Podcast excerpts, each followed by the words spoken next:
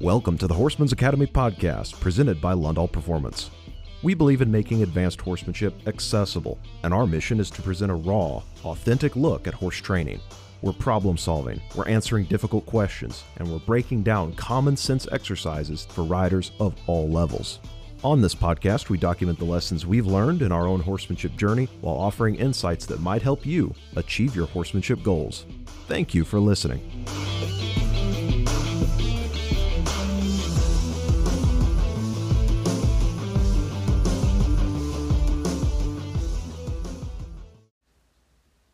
Hello, everybody. Jake Lundahl here. So, I've gotten a few questions lately, even from some close friends of mine that are going to be starting a Mustang this year. They're kind of in the process of training and they were asking me for some help and advice, or they might be doing one of these Mustang competitions. And so, I thought I'd make a quick podcast just giving a brief summation of like my best advice for somebody that's getting one of these horses and, and what to do. Um, now, to start with, let me qualify myself and my experience because I know that that's going to be the question in the back of a lot of people's mind is, well, how many Mustangs have you trained? You know, what what is your qualifications? What's your experience? This is in addition to all the like dozens of Mustangs that I've started and trained for clients of mine over the years. I want to take us all the way back to the beginning of my career. We're talking 2009 is when I adopted my first Mustang. It was actually a yearling for the youth version of the Mustang makeover competitions. Okay. I had seen that in Western Horseman magazine and I was intent on doing it. And that was my first Mustang was a little uh, yearling gelding that I adopted, entered in that competition in Texas. We ended up winning the class, and I kind of got hooked on training those horses. And so, in the subsequent years, I adopted um, like six Mustangs for those Mustang makeover competitions. My family got a couple others. So at one point, we had like eight Mustangs that we personally owned running around on the farm. Okay. So I've I kind of cut my teeth at the beginning of my career training those horses, started them, competed in those Mustang makeovers, had a blast with it, um, kept a bunch of those horses around. And actually, one of those horses that we adopted in 2010. Um, he is to this day, we still use him as a lesson horse here at our farm in Ohio. I actually had him shipped out from Nebraska because he's such a darn good horse, and I really wanted to have him out here for our lesson students. And so to this day, he continues to be a great horse for us. Um, so, long story short, I'm a fan of these horses, I'm a fan of training them. I'm not super like save the Mustangs tree hugger as much as I used to be anyway. Um, but I definitely get the appeal, and I want to help people get along better with these horses. I have no problem training and riding a Mustang. What I don't like seeing is all the naive people that get into this stuff. There's like a certain segment of the the Mustang crowd that, um, for, like, they just walk blindly into getting these horses without knowing what they're in for. Okay, so I want to give you my biggest tip today on dealing with these horses. And this comes both from my personal experience as well as going to these Mustang competitions, hanging out at like Wyoming Mustang days. I kind of did that as like a yearly tradition. Um, I actually used it as like a pre-work for the for the Mustang makeover thing in Texas. All right, I was deep into this stuff at one time, and so it's given me a chance to not only train a lot of these horses, but see how a lot of other people in this kind of Mustang clique interact with their horses. All right. So I've noticed some themes and some things to watch out for. Probably the number one thing that I see where people get in trouble with these horses is that compared to like your average quarter horse, your average, like, let's just call them domesticated horses, right? Compared to those types of horses that you might deal with in your backyard, Wild Mustangs, more often than not, there's exceptions, okay, but the vast majority of these horses, they are different temperamentally to like a domesticated horse in the sense that they both have a super high capacity to be overreactive, okay? Uh, so spooky, flighty. When these horses do react to something, it's very quick, it's very violent, Um, sometimes it's way over the top compared to like what uh, you know your average backyard bottle baby quarter horse will do. They're just way more flighty, way more reactive. Okay, and yet on the flip side, they can be incredibly dull to pressure. They're almost like mules in a way. Okay, and it's that you get both extremes okay? The scale is widened. You get more extreme reactiveness in in certain situations and you also get more extreme resistance dullness to pressure and that is part of what really shocks people getting into these horses for the first time because they kind of know that getting a wild mustang okay it's probably going to be spooky it's probably going to react be reactive. Most people expect that part okay they expect a wild horse to be flighty. What they don't expect oftentimes is for that same wild horse in certain other situations to be extremely dull, lazy, resistant, and that that extreme contrast and and how that horse can almost flip a switch in their mind and go from incredibly lazy, dull, not wanting to move their feet, being content to lean on pressure to then when they do have a reaction, it's like way over the top and extremely quick. It can be intimidating if you've not had a lot of experience around these horses. They can be, you know, these horses can have like dangerous uh, levels of reaction. Any horse can, but with a Mustang, it's it's like everything is turned up to 11. You get more of the extremes, okay? It's kind of like uh, the climate in Nebraska compared to where I am in Ohio. In Ohio, we have four seasons, but the winters and the summers are more mild by comparison. There's less wind. Things are a little more consistent and predictable. Whereas in Nebraska, out on the Great Plains, you get the extremes. You'll go from having a beautiful day to then five minutes later, there's a tornado okay? Or you go from having an overly seasonally warm winter to then bam, blizzard with five feet of snow.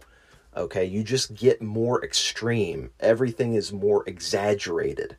And that's very much what training a Mustang is like, and that's what throws people off.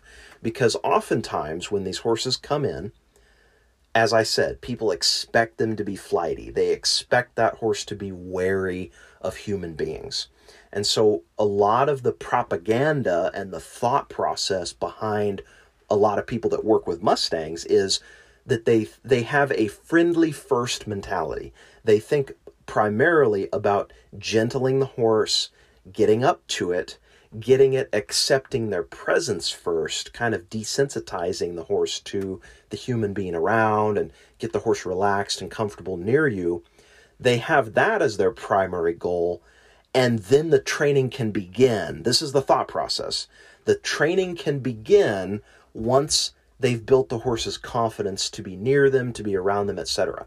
That is the conventional wisdom oftentimes with these horses. And can you get away with that, especially if you kind of luck out and get like a really good natured horse? Absolutely.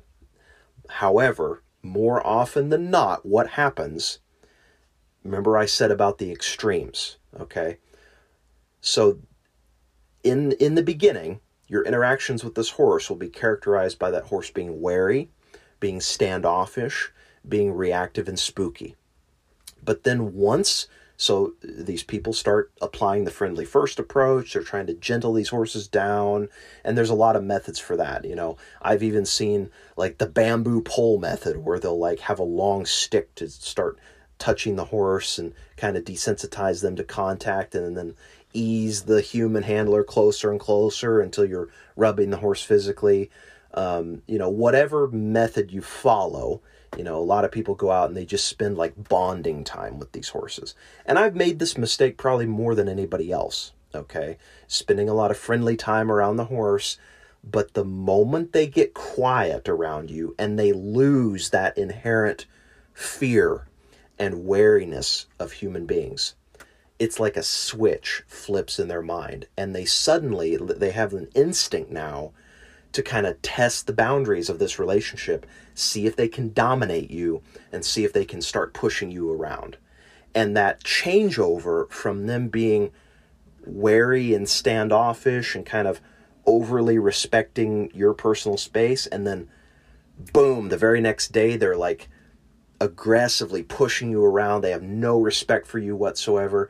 That changeover and that switch often catches a lot of people by surprise. It can even be shocking depending on the particular horse that you're dealing with as i said some are more extreme than others but in general that difference between like how the horse behaves when they're not sure around you versus how they behave when they're comfortable near you, that's way more pronounced and extreme of a contrast than compared to your average quarter horse or other domesticated horse.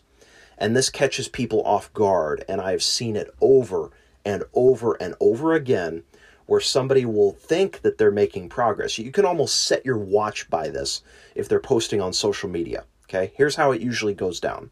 The first week or two, they try to spend a lot of bonding time with this horse, and they post little photos and videos of the victories that they're having, that the horse allowed them to to uh, be near when they poured the feed in, or the horse allowed them to walk up and pet on them a little bit, or take a treat out of their hand, or even get the halter on. Okay, the horse is still a little bit wary, but its confidence around the human is starting to be built. It's losing that fear. And so this person thinks, holy crap, this is amazing. I love this horse, blah, blah, blah.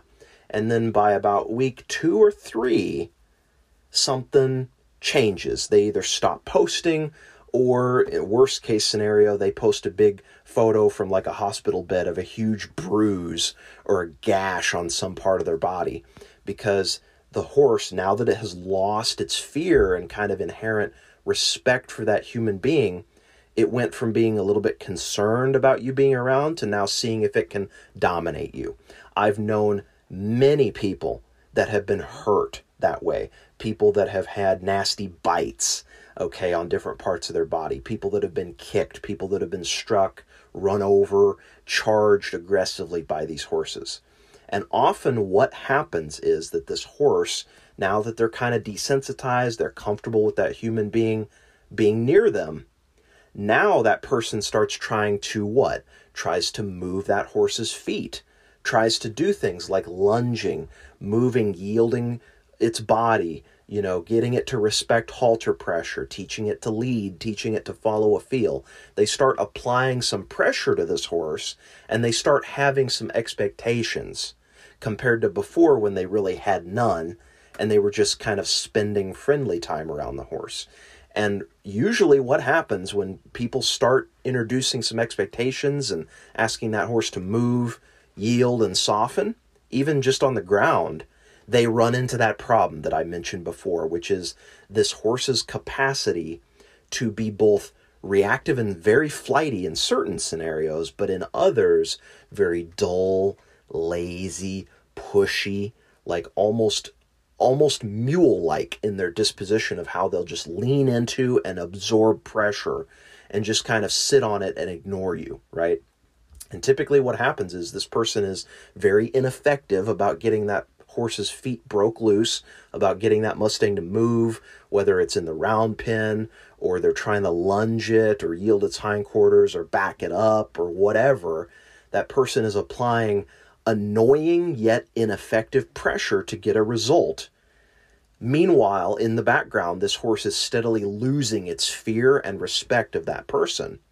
And ultimately, one day these things boil over to where this horse really understands okay, this person is no threat to me. I really don't need to pay attention or give a shit about the you know this person being around me like their instinct to dominate you is turned on it's like a light switch okay and as I said, that is a very shocking experience for many people that train these horses. So, what is the solution to that? The solution is to not be caught off guard by this, by uh, by the like the contrast in the horse's personality. You do that by having a balanced approach in your training. From day one, you need to be doing move your feet type exercises. Like literally how I start all the Mustangs that I train, just like any other horse, we go to the round pen, start establishing direction, getting changes to the inside, being able to trot and canter that horse both directions around the round pen. Once I can reliably create that forward motion, okay, which is usually like this is this is where people get kind of shocked. Like if I walk them through this approach, I can't tell you how many lessons I've done with people that are starting a Mustang and they expect that in the round pen this thing is going to be completely crazy like trying to jump out of the pen.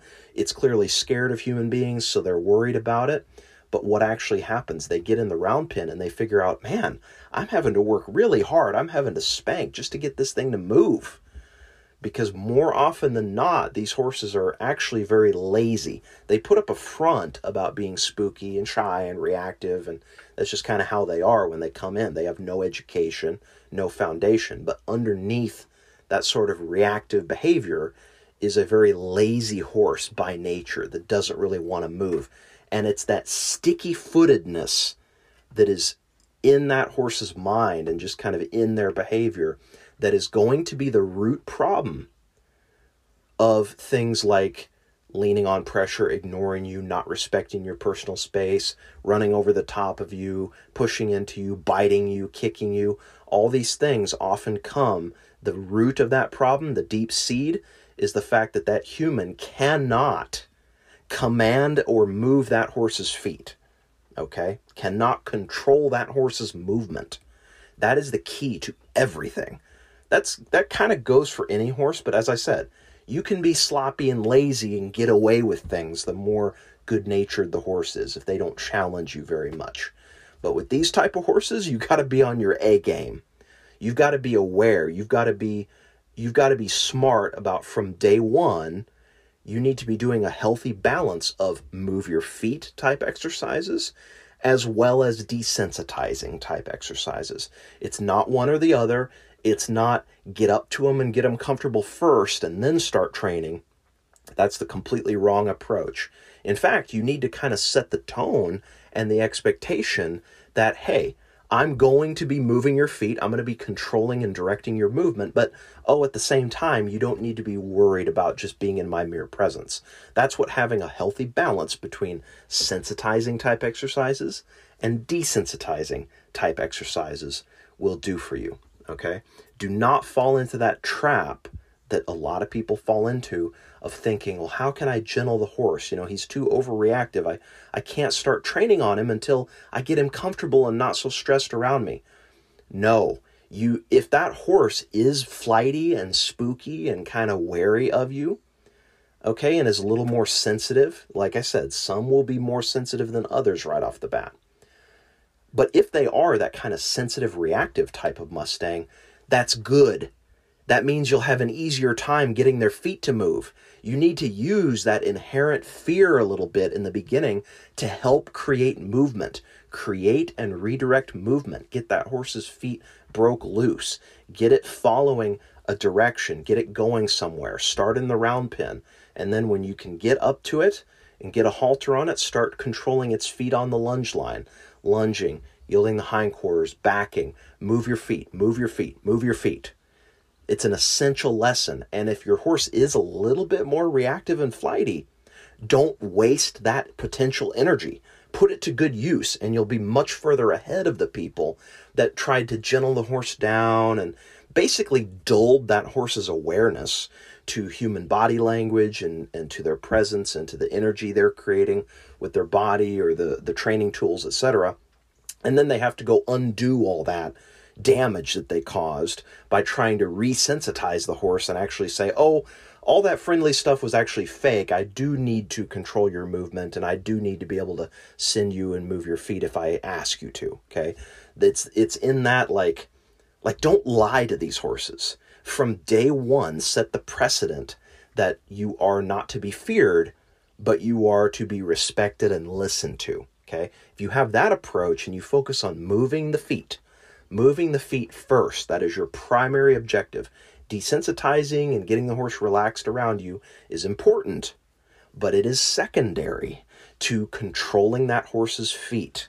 Okay? If you have that as your highest priority, you'll be amazed at how quickly these horses come around. If you do your job right, you can use that sort of inherent fear and wariness of human beings to your advantage. Because not only are you teaching good habits from the beginning, but that horse is what? Hyper aware of and focused on your every move. Horses are masters anyway at picking up and reading subtle body language and cues. Mustangs, even more so. Again, everything is exaggerated and turned up to 10 with these horses. So if you're doing your job right from the beginning, you'll be amazed. In some cases, you'll make progress faster with a Mustang than with a domesticated horse because of that inherent kind of awareness. makes sure it almost ensures that that horse is watching your every move closely. When you have that attention, they're learning just it just it's like exponential. So don't waste it. Don't train that awareness and smarts out of the horse by getting them dull and desensitized and in habits of ignoring you and ignoring your presence. Start by moving that horse's feet. Obviously, be smart about how much pressure you're applying. Like, you don't want to just go in there like a crazed idiot and just start whacking on that horse until they're so panicked they go jumping out of the round pen. Use some common sense and some feel but in that moment you can also like it should be easier for you if you can use a little bit of that inherent fear at the very beginning to help create movement in that horse's feet a lot of times in the beginning of training i won't even have like a, a string on the end of my training stick when i'm round penning i'll just have like a little plastic bag or like a soft fabric flag that i can just kind of you know almost just kind of flog the air a little bit or kind of flap it with rhythm. And just that alone is enough energy and, and enough pressure to cause that horse to canter around the round pen. And when they eventually lose the fear of that bag and they, they're kind of desensitized to it, okay, then I'll put the string on so I can actually spank on them if need be to get their feet hustling. Okay, but if you play your cards right, getting those initial training sessions accomplished where you're moving that horse around in the round pen. You start the process of controlling their speed, gait, and direction and getting inside this horse's head. You can, you know, if done the right way, it can actually go better and smoother than with your average overly domesticated backyard bottle baby quarter horse or paint or something like that. Okay. So that is my biggest tip to you Mustang owners and those looking to train one of these horses is um, don't follow the herd, which you know everybody panders to the idea of oh you got to gentle these horses down and and only when the horse is relaxed and comfortable around you can you then start asking him to do things that is complete bullshit in the real world it actually works the opposite you start getting control of this horse's feet right off the bat you will not create those terrible outcomes that a lot of people have faced with these horses where they let the horse get dull and desensitized to their presence. They let that horse get overly comfortable with leaning on pressure and pushing them around. And then one day it all comes to a head and they get stepped on, kicked, bitten, run over, struck at, you name it. Okay? You don't want to end up like that. And I've seen many, many people at these competitions that they're just battling these damn things. They're penny eared, nasty, pushy, running all over this person, and that person is just totally ineffective about doing anything about it. Okay. I really hate seeing people have those outcomes with these Mustangs, and I've just gone into the cause of that. Okay. That is the end result is that if you don't get hurt, you know, uh, best case scenario, you have a horse that doesn't really respect you, doesn't really listen, isn't really motivated to try, always has a sour, nasty, lazy attitude about everything, doesn't want to, you know, is resentful about being asked to move their feet. And that stuff is so damn hard to fix once that sort of behavior pattern has become the norm. Okay. So don't let it get to that point. Nip that stuff in the bud from the first day of training. Start off by setting the correct tone, and you won't have any worries from there. Talk to you guys again soon.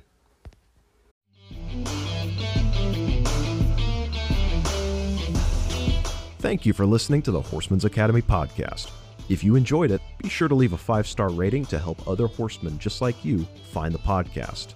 To learn more about the Horseman's Academy or to submit a training question you want covered on the show, visit www.lundahlperformance.com.